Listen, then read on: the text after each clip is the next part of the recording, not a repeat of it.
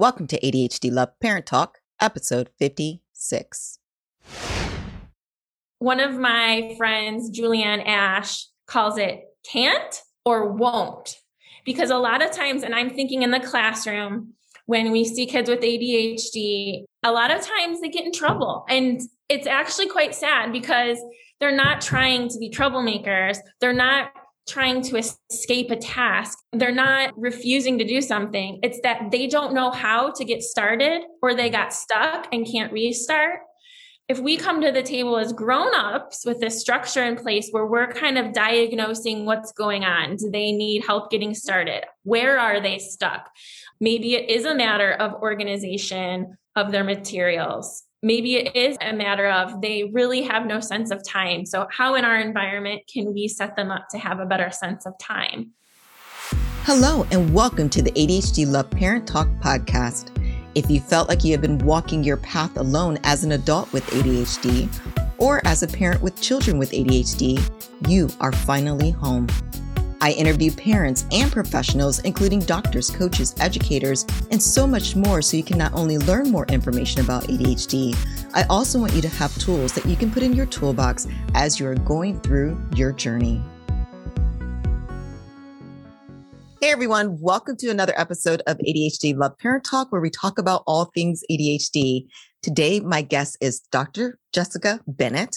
I am so excited to have her because she invited me on her podcast and I learned so much during that time frame that I wanted to invite her on my show. So we are going to really get into learning differences, especially around reading. So I really wanted her to talk about when is the right time to really get your ch- child checked out. How do you advocate for them, especially around dyslexia, etc. So Jessica, welcome, welcome, welcome. Thank you so much. I'm so excited to see and talk with you again. Yay. I'm excited to have you here. So tell the audience a little bit about yourself. Okay, great. So I'm a teacher.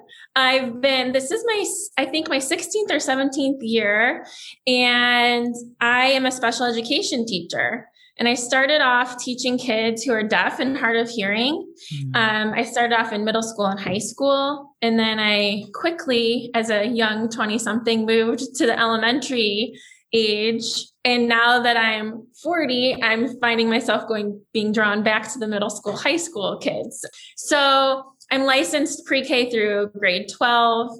I um, I sometimes teach college classes um, at OSU and Otterbein in preparing special education teachers to go into the classroom. So I remember very uh, early on in my teaching career, parents would debrief me on their child at the beginning of school and, you know, they kind of lean in and say, I just want you to know that my child also has ADHD. And I, I think, okay, great. Who doesn't? At this point, kids develop at such different rates within the band of development and I'd pretty much like very early on seen it all. So I think not intentionally became a teacher to teach kids who have ADHD, but it was almost a byproduct. So I've learned so much in the last 16 or 17 years just working with kids who all seem to be on the spectrum of ADHD in one way or another. I mean, I, I teach kids who have dyslexia, and a lot of times not only do some symptoms of dyslexia look like ADHD, but also they also have ADHD. So it's almost really, sometimes it's really hard to tease out is this ADHD or is this dyslexia or is this both? Mm. And so as the, as kind of like the practitioner and technician, it didn't ever really matter what uh, the label was. It was that I was treating the symptoms. So if the kid, whether the kid had a label of dyslexia or not, if they had ADHD and were struggling with literacy, literacy skills, it was treated similarly as if they had dyslexia. And sometimes I'd have kids with dyslexia and their symptoms looked like there may be some other ADHD symptoms at play, mm-hmm. but whether or not they had that diagnosis, we would just treat it as if they had ADHD because at the end of the day, as long as I was able to drill in and, and teach them in the best way that they learned, that's all that mattered. And I really like that. Um, before I ask the question around what you just said, why did you really focus on those who had reading difficulties? I mean, what attracted you to those students? Why did you want to help them? Very early on in college, um, I'm a psychology major. And so I've always really enjoyed thinking about how we as humans think and process. Mm-hmm. I have always loved working with kids. My brother and sister are 10 and 11 years younger than me. And so that was a huge part of my career path was knowing that I really love working with kids. And so in college, I was taking um, literacy classes. How do we teach kids how to read? And you know, it's very phonics based. You we have we have like this alphabetic principle. The sounds we hear are then matched with a letter on the page. And at the same time, I was taking my first phonics class in college. I met somebody who was deaf like it was a fellow college student. Mm-hmm. And I was like, well, wait a minute. If I'm being taught that we learn how to read because we can hear and you can't hear, but you are a really accomplished reader and writer and your your favorite thing to read is Shakespeare. How did you learn how to read? And so I developed a friendship with this deaf person and then I so then I started getting interested into kind of neurodiverse learning. Mm-hmm. So my master's is in deaf ed and people who can't hear do have a different pathway to learning how to read and write. And that got me more interested into, well, how do we teach kids who have dyslexia and other reading disabilities? So then I went on to get my PhD just because I was so thirsty to know all of the tools and I wanted to know, I wanted to have more tools for kids. And I was, I'm really interested in research. So I have my PhD in special education, but focused on reading disabilities. That is so cool. So, as far as the ADHD piece, you mean you talked a lot about that. I know some people wonder does dyslexia and how does dyslexia and ADHD really connect? I mean, does one make the other one a little bit more difficult? Just how does it connect together when they have both?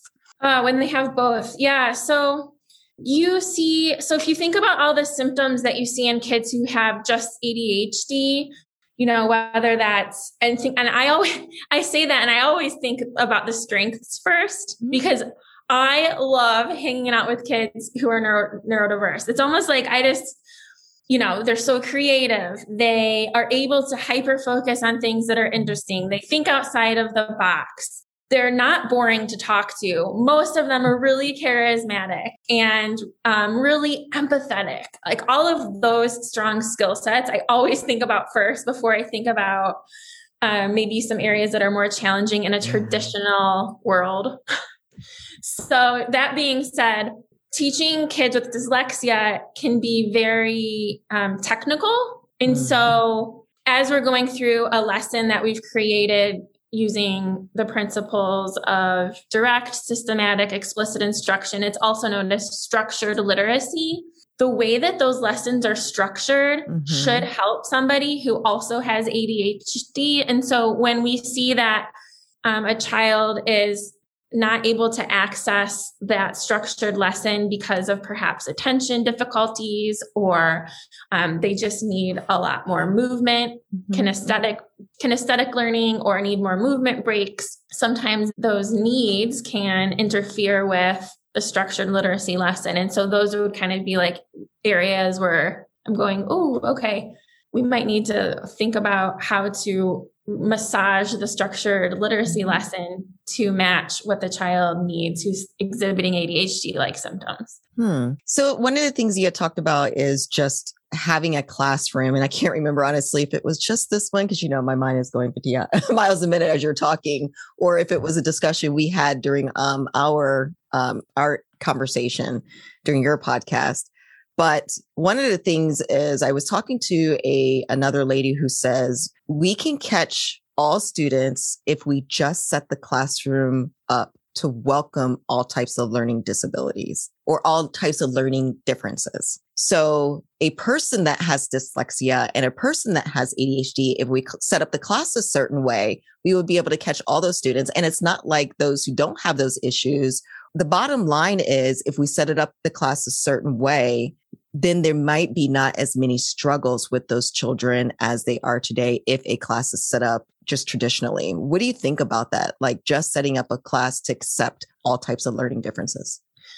I definitely think the way that we structure things has to come first. And so I would actually I I would agree with that and add to it. So like when you say that, I'm thinking how our, we're arranging our environment to meet mm-hmm. the learner's needs. Mm-hmm. But I actually would take it a step further. And I would only be able to say this from my own self study and learning in the past, I'd say, year or so. And that is how we as the adults frame how we are observing student behavior. Mm. And so to me, I love a good framework. And so the executive functioning skills, if we as the adults are aware of and know what to do when we see weaknesses in some of the executive functioning skills, then yes, then that is a pretty profound statement.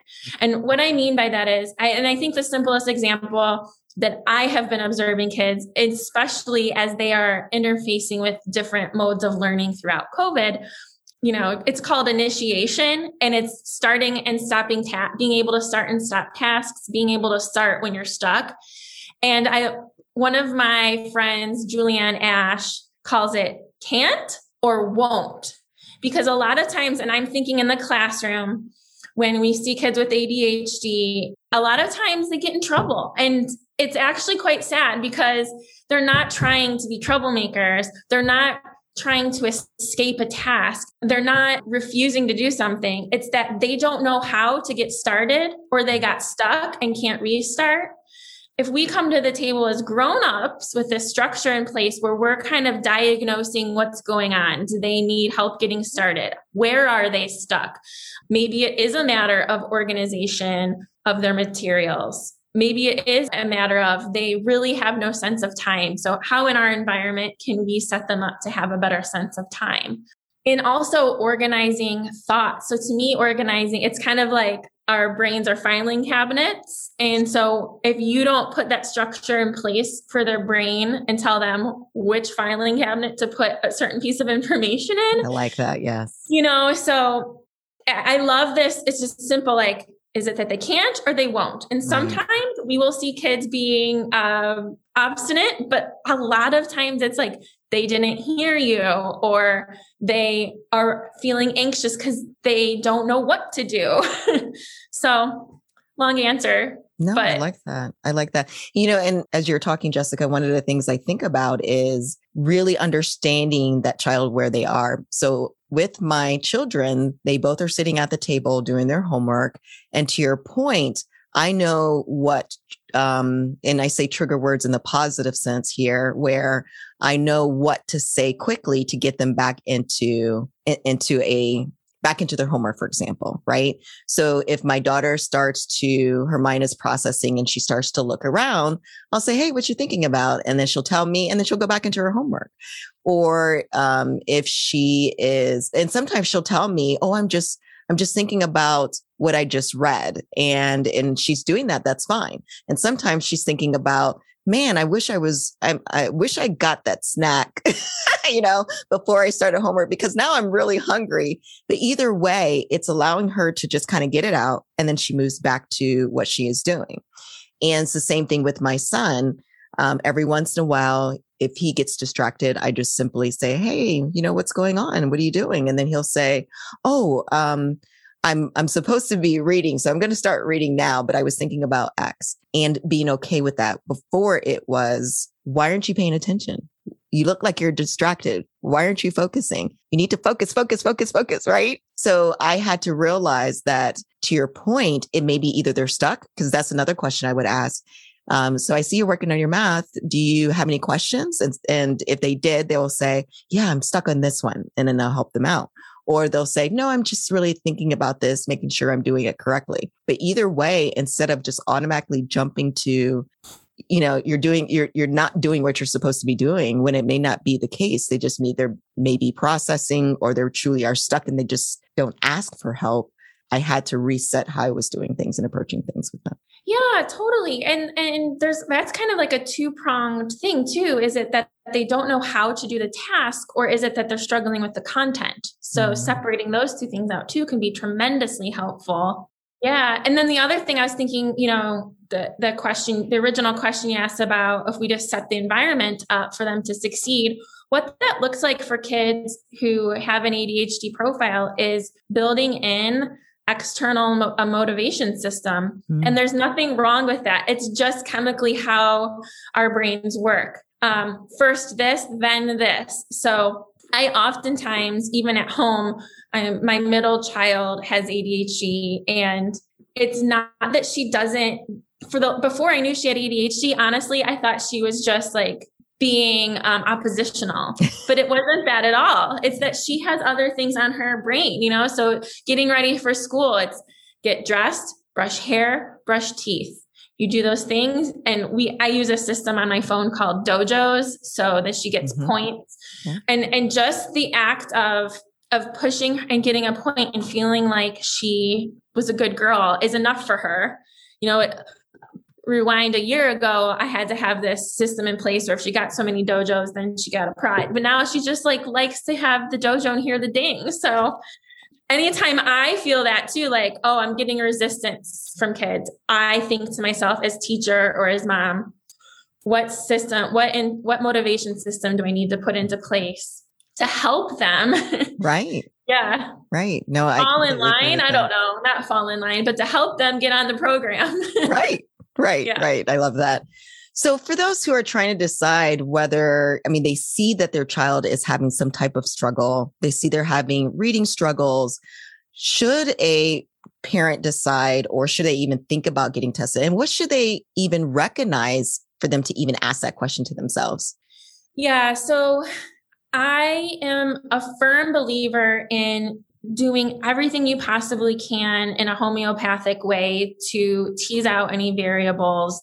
So, like, for example, what does sleep look like? What does what do eating habits look like? What does downtime look like? Mm-hmm. What does exercise look like? And and so if we know that we're doing the very best that we can to set the student up for success, great. And then I think really partnering with the student's teacher and having a trusting, open, honest relationship with them. So even, you know, kindergarten, first, second, fifth, eighth, whatever the case may be, what grade your kid is in, where are they on the continuum of learning compared to peers? And if at any point they're below that 50th percentile on whatever measures the school or teacher is using, I would look at that right away okay. and what's going on and why. And so mm-hmm. many times I've seen kids who come to me um, on an individualized education plan with the primary disability being uh, other health impairment, meaning mm-hmm. ADHD.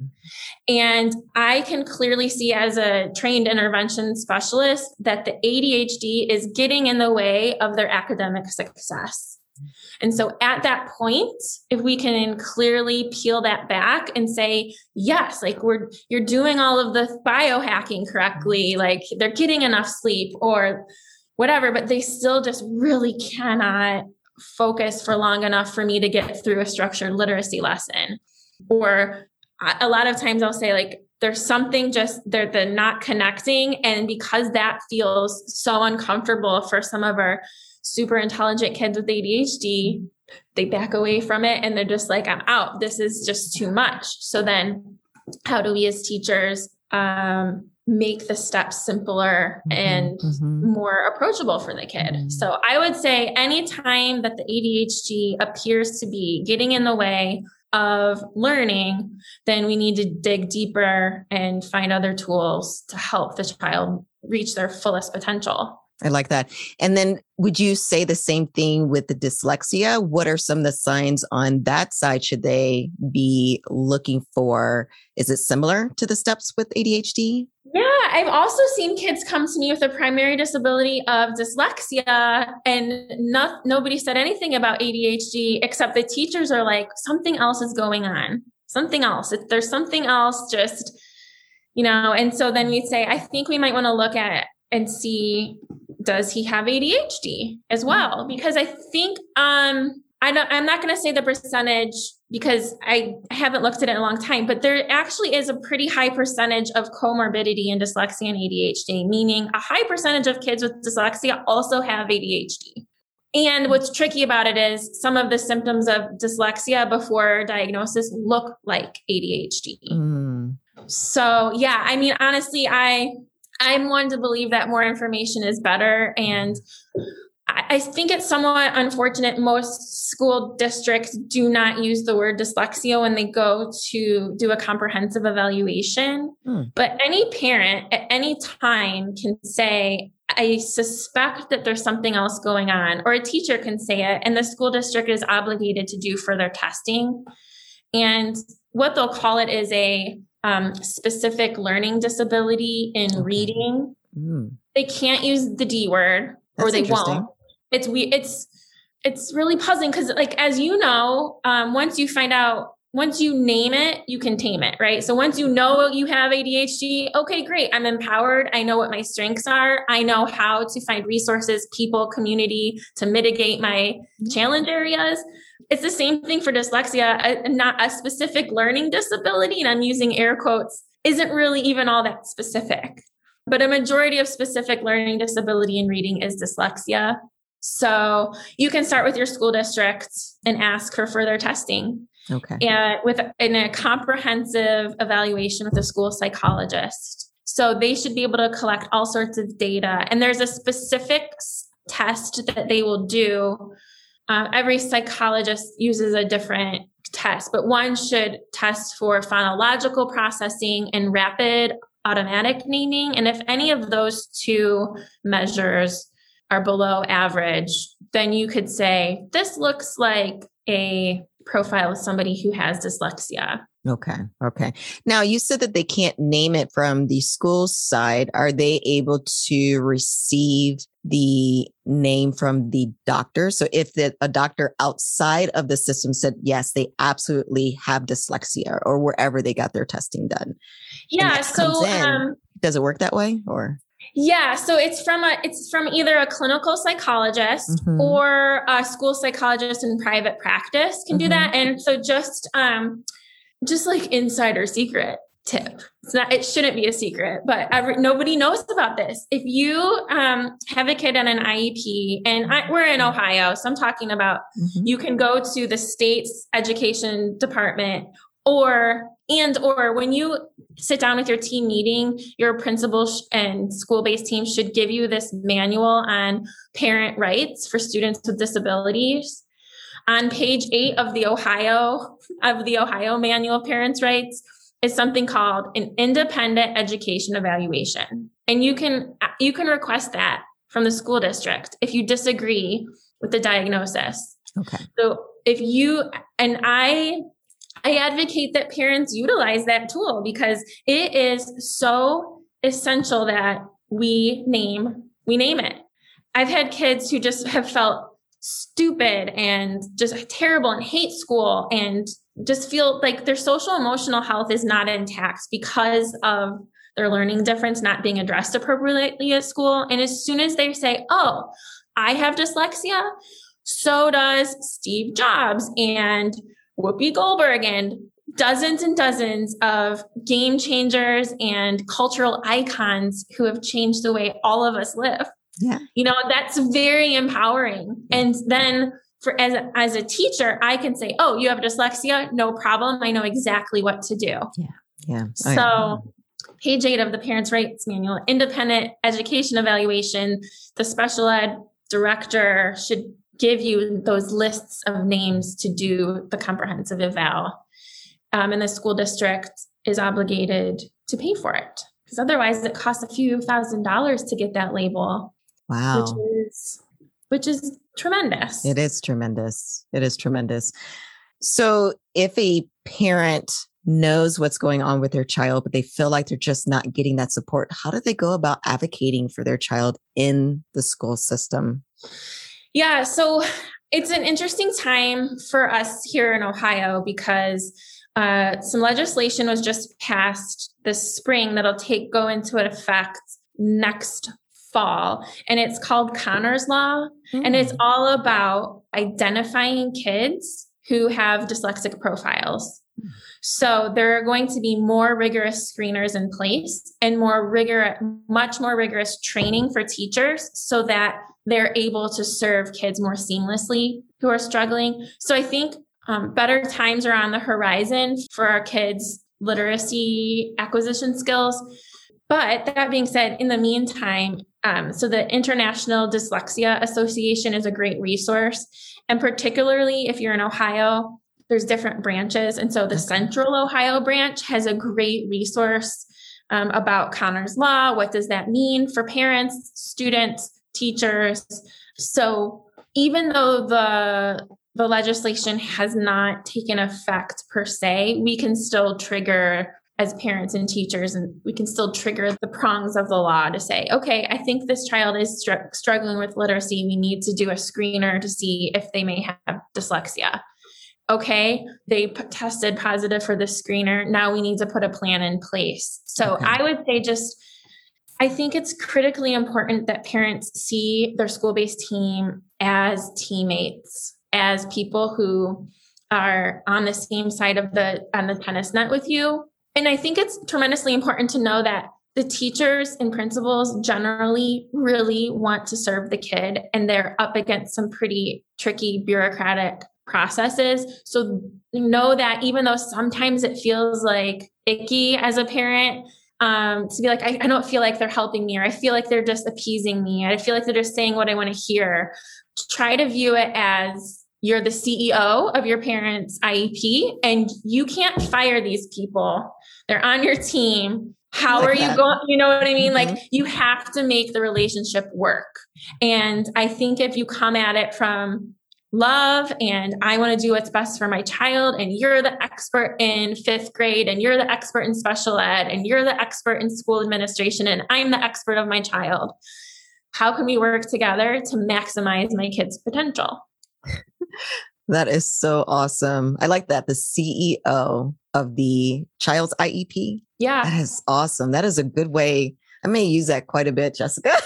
I like that. You should, because I feel like, I, I, mean, I've worked in um, inner city schools, in suburban schools, and rural schools. I've seen it all. And I feel like it's intimidating as a parent. You come into the school, you may have ha- not have the greatest feelings about school or memories about school. And there's like, a sea of people around a conference room. You don't know what they're going to say about your kid. You know, probably some of it's going to hurt. You know, some of it you're going to feel helpless. But if you come in with the mindset of like shoulders back, deep breath, I'm the CEO of this team and I'm going to lead it. And if I don't know the answers to questions that I have, I'm going to write down the question and I'm going to call Yakini or Dr. Bennett and I'm going to find out how, what to do next. And it's okay to say, I don't know right now. I'm going to get back to you and to continue ask, ask questions, ask questions, ask questions, and then come talk to us. I love that. I love that. Yeah. So just to take a quick step back. So one of the things that I think people have a struggle with is whether they should decide to get their child tested or whether they just think their child just needs a tutor, right? I mean, it's like, oh, they should be fine. I can get them a tutor and it'll all be good. Now, how do you make that decision? Like, how do you really make that decision? Do you go with the tutor for a little bit? And if you still not are seeing improvements, then you go with the testing? Like, how do people think through that normally? I know. So I coach parents to this a lot. And if at any point your gut feeling is telling you that your kid needs something more or something different, then don't waste any time in finding a highly qualified tutor. And by that I mean somebody who has experience and or training in teaching kids who have dyslexia. I would mm-hmm. just go right there. Okay. Um, because you know they have a huge toolkit. And um, at the same time, again, I I feel like if a kid has average or above average intelligence, but their achievement is not reflecting that, and there's you know a discrepancy, mm-hmm. something may be awry, and we just may need to get more information. Okay. Okay. I like that. Yeah.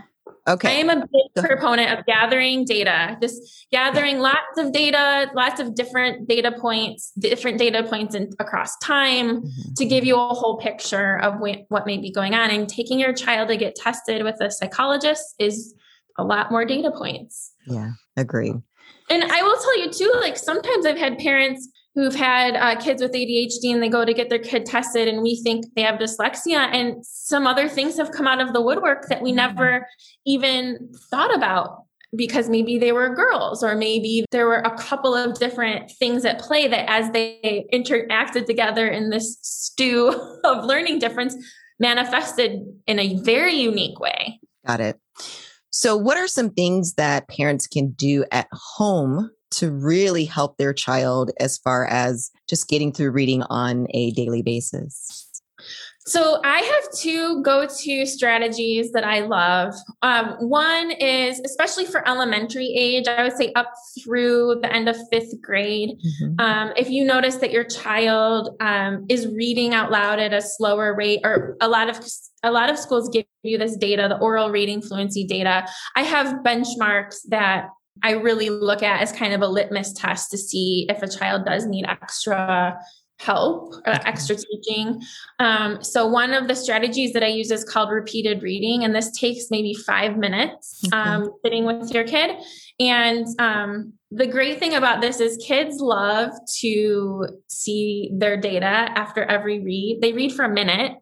And you chart their growth. And so then the next time they sit down with you, they try to beat their score.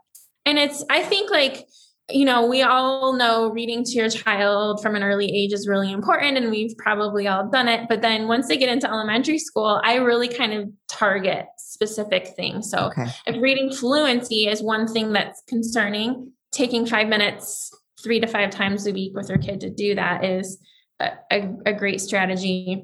And I actually have on YouTube like a 45 minute uh, resource on how you do that and why we do it okay. if you're interested in doing it.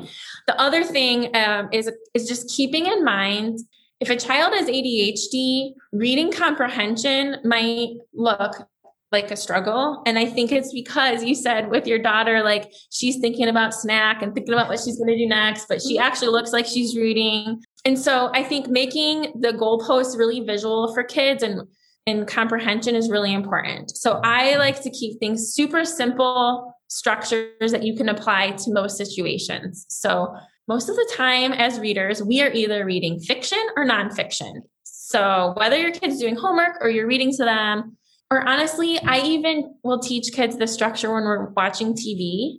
Is this real or is this make believe?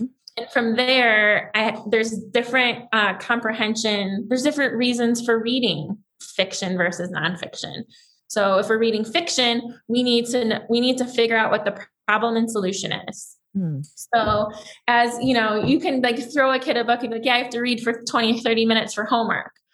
At the end of that, I mean, I would sit with them and, and kind of train them to know that even if, let's say they read one chapter, every book has a problem and a solution. And most kids like to say, oh, this book didn't have a problem. But it's like, well, then why did we read it? They, every book has a problem and a solution. And um, every chapter in a chapter book has a problem and a solution.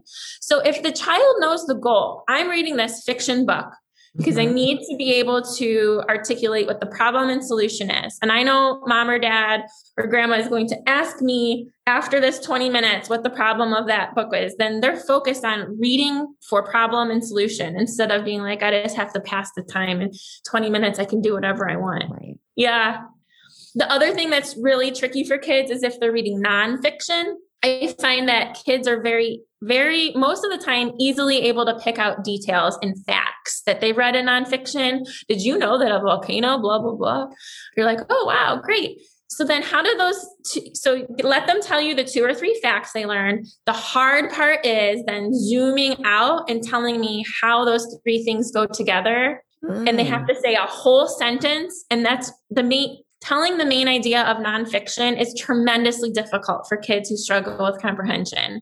So, um, modeling that if you're reading aloud to them, again, if you're watching like Nat Geo or something, have helping them connect dots and like the zoomed out has you can't say what the title was. You can't. It has to be a whole sentence, and those three details you give gave me have to go together somehow, even if it's arguable. It's like the the oral practice of doing that. I'm gonna have to try that. That's really good. Yeah, and so again, um, I think I have this whole another like 45 minute talk on comprehension that you can check out on mindful literacy practice. So to get in even more details in depth. And then if you email me, I can send you. I also think kids need to have a visual representation of things. So I have I have all sorts of PDF handouts I can send you. That'd be great. Yeah. So um so just to close it up, what are some resources? So you had mentioned a couple, but just details. What are some resources, books, YouTube channels um, that you can share that could help them with understanding dyslexia or understanding the combination of ADHD and dyslexia? Yes. So one of my favorite resources that I reference is the Yale Dyslexia Center. Mm-hmm. Okay, so you've heard of that one? I did. Yeah. Yeah. So Sally Shaywitz is a really famous researcher and teacher, and she she's in charge of the Yale Dyslexia Center. Mm-hmm. Uh, I mentioned the International Dyslexia Association is another great resource. Um, understood.org, which has a ton about ADHD, also has a ton about dyslexia. Okay. Yeah. So, and then another great resource, Yakini, is going to be a conference on October 12th. It's an executive functioning conference, but parents can choose, you know, and teachers too. It's really for parents, teachers, staff. They can choose what age group they would like to learn about and what area. So we will have math uh, seminars on elementary, middle school, high school. We'll have literacy seminars on elementary, middle school, high school. So, how does executive functioning play into learning literacy? How does executive, executive functioning play into learning math? And most importantly, what tools are effective that we can give students tomorrow after walking away from this conference? Um, and then the third strand is social emotional development and gifted, gifted ed. So, nice. I would love today is September 1st and our early bird pricing is ending today. So I would encourage you to sign up. But also, um, if you're watching this at any time and you want to sign up for the conference, you can use the, the code IG50 and get 50% off registration. Nice. Uh, the that conference is, nice. is yeah, yeah. The conference is in person in Westerville, Ohio, but it's also virtual and we will record it. So whether whatever way you want to get the information, just register now and we'll, you know, either send you the link to log in live or send you the recordings, or I'd love to meet you in person in, in Westerville, Ohio. Now, is this something that you're trying to do every year? We are trying to do it every year. It's our primary fundraiser. I so I'm not in the classroom anymore. I started a nonprofit called Mindful Literacy Columbus, and this is going to be our main fundraiser for that. And our mission is to get kids scholarships for high quality literacy tutoring. Eventually, awesome. we want to have a research center. We have some research projects in the works that we're really interested in working with schools on. But um, yeah, for now, it's our first annual conference. I don't, the theme this year is executive functioning, um, practical strategies for maximum growth. So that is awesome. And I just wanted to um, ask that question just in case people see this video after the date. So it's something for them to try to look up the the next years or the following years. Oh yeah. and, and if that's if that's the case, please email me and I can al- always send. You know, we can always purchase the recordings afterwards. So my email is Dr. Bennett D R B E N N E T T at mindfulliteracypractice.org. Perfect. And is there any other way that they can get a hold of you, be it website or Instagram, any other way if they wanted to ask you questions? Absolutely. So uh, the website is mindfulliteracypractice.org, and there's a tab up there for the conference if you want to learn more info about the conference and to register and any of the services that we provide. And on Instagram, it's mindful.literacy. Perfect. Any closing comments? No, I just, I really enjoyed talking to you and I, I love um, connecting with you, and you asked such a great, great question. So I would just say, if anybody wants to follow up, I love hearing from people, and I'm here to help. Awesome! Thank you so much. Thank you so much, Jessica. This was great, great, great Thank information. You. Yes, and good luck on your conference. I'm so excited for you. Thanks. Take care. All right. All right, everyone. That closes up another episode of ADHD Love Parent Talk. All right, everyone, have a wonderful day. Bye. Thank you for joining us on another episode of ADHD Love Parent Talk. If you enjoyed this episode, please do not forget to leave a review and join me as I talk with another exciting guest next week. Have a wonderful day.